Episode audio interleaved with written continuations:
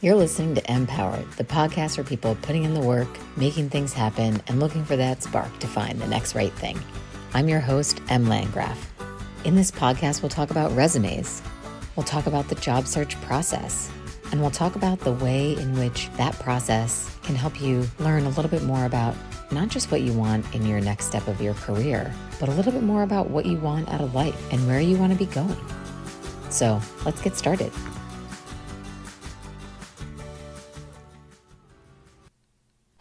Beautiful people. I wanted to jump on for a really quick bonus episode. Earlier this week, we talked about how updating your resume is an act of self love. And today, I wanted to talk really quickly about ways to love yourself through the job search process. I'm using the L word about the way in which we build our careers and think about our next steps. And I think it's so foundational. Your career is a core part of who you are. And if you're thinking about a new job, if you're thinking about making a change, that's about saying, I love myself and what I'm doing does not bring me joy. That's huge. So kudos to you, and let's find ways to love the process and love yourself through the process because finding a new job and thinking about changing careers can be a long and tedious experience. It is rarely something that happens quickly. So, establishing those ways to stay resilient are really important. First way to stay focused and to love yourself through this process is to start with your why. Define your purpose. Why am I making this change? This will be the core and the foundation for you as things maybe get tough, as you run into conversations with people that may be difficult, if you as you run into possible rejection, which is often something that comes with the job search process, as you run into situations that you just don't know how to handle or questions that you aren't sure what you want. Understanding your why will allow you to recenter yourself and remain focused on how do I keep moving forward. Second way to love yourself through this process is to make sure that you establish small milestones. You're going in with the with the end goal in mind and you should. It's important to know where you're going and the destination that you'd like to get to. But it's also essential to have milestones and small successes along the way. In a process that can take months you want to make sure that you know that you're making progress and that you can see that progress that you can feel that progress if you're looking to make a change from finance to HR or engineering into marketing, those things don't just happen overnight. You're going to have to start with things like understanding what skills you maybe need to build and building those skills. Huge milestone. Understanding the skills, check. Taking a class to build those skills, check. Then you might start by talking to people and networking within that space, building relationships, having a certain number of conversations around uh, the industry, around the new job, around the space that you're looking to get into. Check, check, check. All really great milestones that you can accomplish and that you can see along the way and that you can measure your progress through so that you know you're moving towards your goal, even though you might not be at that destination quite yet. The third way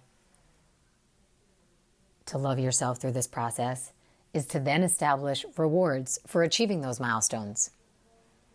When you do finish that class or have those conversations or apply for certain roles, think about the way that you want to celebrate. Maybe you want to take yourself to dinner. Maybe you want to get a massage. Maybe you want to go on a vacation if it's a really big milestone but making sure that you're celebrating the progress that you're making and the wins that you're that you have, rewarding yourself for getting to these milestones and making the progress that you're making. Fourth, find a friend to go through this journey with. There's nothing better than having company along the way. And there are so many people that I have no doubt are looking for jobs or thinking about a change and finding that person to connect with, to talk about strategies, to talk about things that are going well, things that aren't going well, to celebrate with, to be able to connect with, can help you along the way. The job search process can feel really lonely. There's a lot of things that may set you back and a lot of things that you'll go through that are also exciting. And being able to share that with someone is huge. It can contribute so much to the way that you feel and the success that you have. And finally, find ways to make it fun. Whether it's listening to podcasts or dancing or buying a new notebook or buying new clothes for your interviews, find ways and things that will make you happy and fun throughout the process. Remember, it's not just about getting to that next step, but it's about enjoying the process of getting there. It's about the journey. So, finding ways to love that process and love yourself throughout the journey is going to have so many benefits for you in finding that next role and that next right step. So, as you search for a new job, Think about ways to love yourself throughout the process. It is not an easy thing to make such a big change.